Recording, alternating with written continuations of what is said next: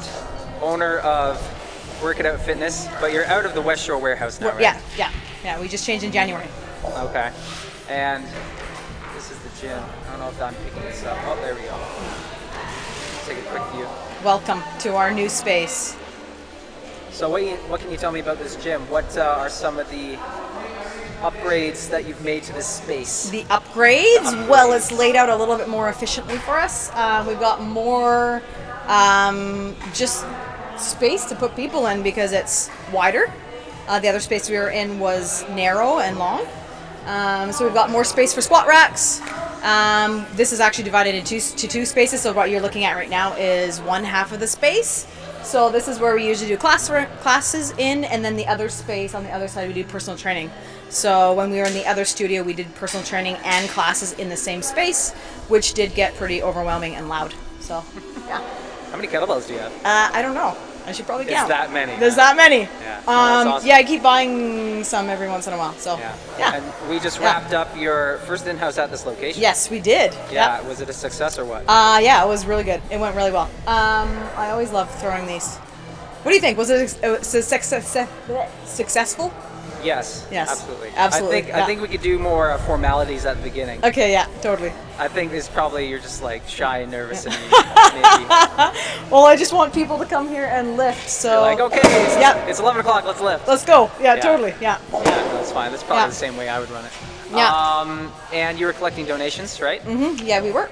Okay, for what? Um, we were uh, collecting donations for Victoria Sexual Assault, Assault Center.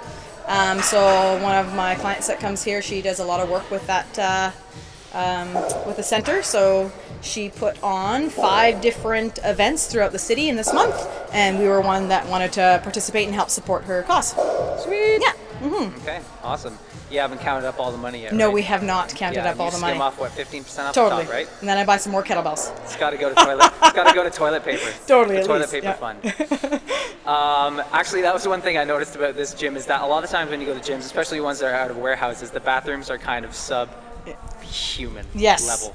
That was a big thing for us was having nice and clean bathrooms. Yeah, it's. So uh, it was the first thing to be, get painted when we got in here. if there's one Yeah. reason to come to West Shore it's the shoes. Yeah, yeah. Okay, so um, to the real uh, point of this interview. So you recently went to and returned from the World Kettlebell Lifting Championship in California, California. through uh, uh, Ket Academy, Mm-hmm. WAKSC. yes. Okay, so tell us about your journey there. What were your first impressions arriving at the location? Um, super welcoming and positive space.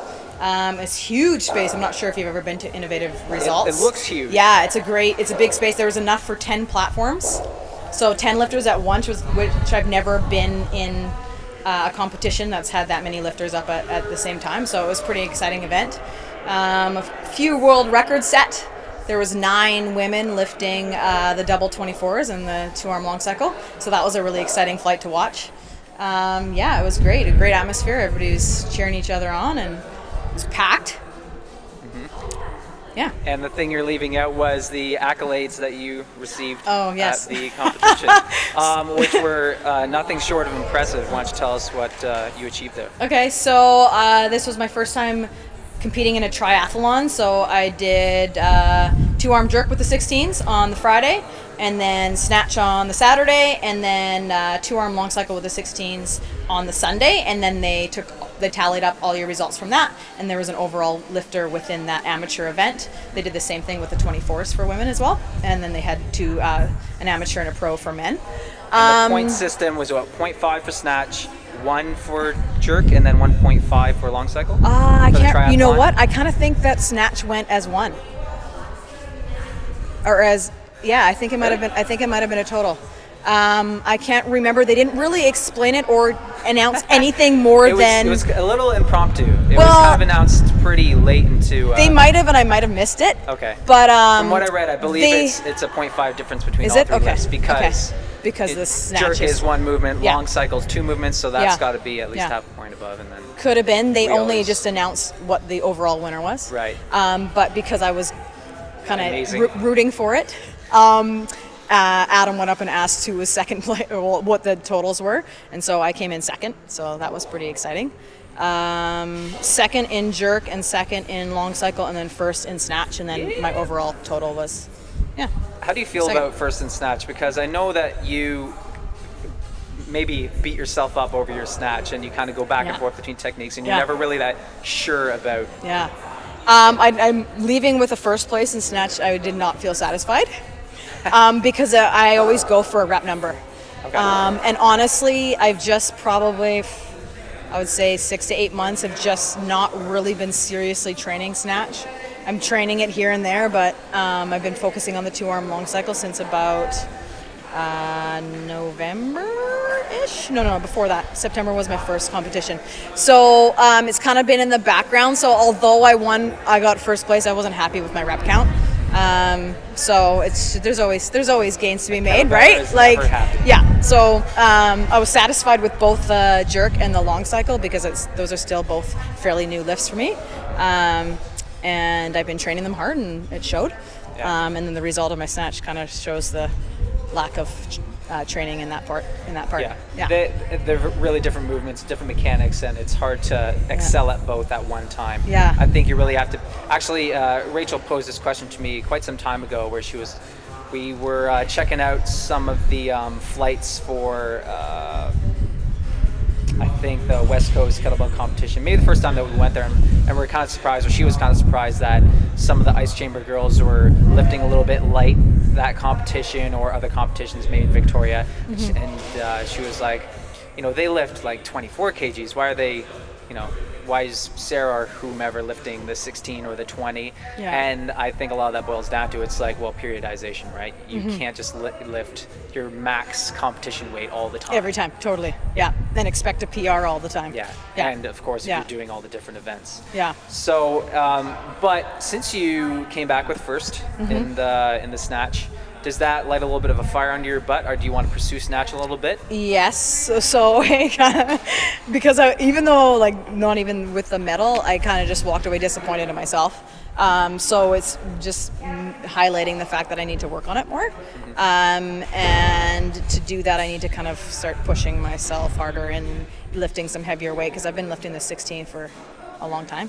So, uh, so today I lifted the 18, and then on in April at OKC I'm going to do the 20.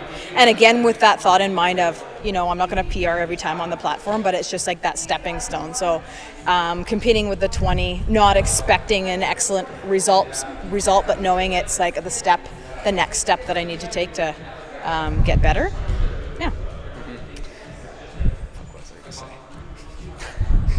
Pause. Ah, it was in my brain, and then I was thinking about the microphone. I'm like, hold on, I'm not picking up this wind. I have a dead rabbit that I can put on this thing. I just didn't grab it. Dead rabbit. Um, okay, now I remember. All right. Okay. So, why should? What makes you? Do you think a good kettlebell coach? what makes me And a all these things that we talked about. kettlebell coach? All, all that. Okay, I'll, I'll put it to you in the, from this context. Yeah. Someone who's naturally gifted Mm-hmm. is probably not going to be a good teacher because they never um, had to experience struggle Mm-hmm. in order to achieve that greatness, right? So there's very limited technical points that you can get from someone who's just naturally gifted that way. Mm-hmm. Uh, there's nothing they really had to fix; they had it from the start. Mm-hmm. So, You're saying I sucked at the beginning and that. well, I didn't I'm want to put it in quite those words. No, but no, honestly, I, I totally get what you're saying. Um, and I have struggled quite a bit and I've changed my technique quite a bit. Um, I'm strong and I came to kettlebells with that background of being strong. Um, so it kind of carried me into heavier weights that maybe my technique wasn't quite ready for at that point. Um, so, and that's why I've had to kind of stick with 16 kilogram for so long is that my technique wasn't there to move up in weight. Um, so, a- as a coach, just helping to help others see that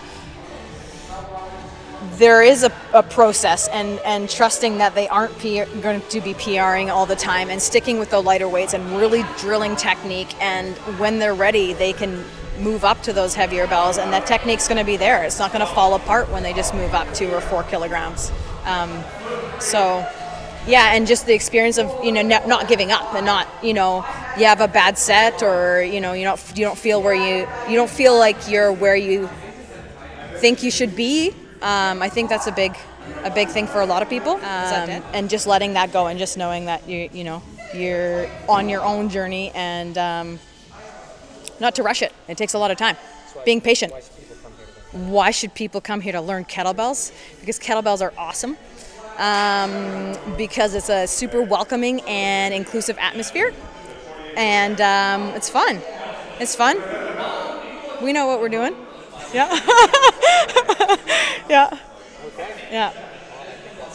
Okay. Awesome. Thank you. Thank you.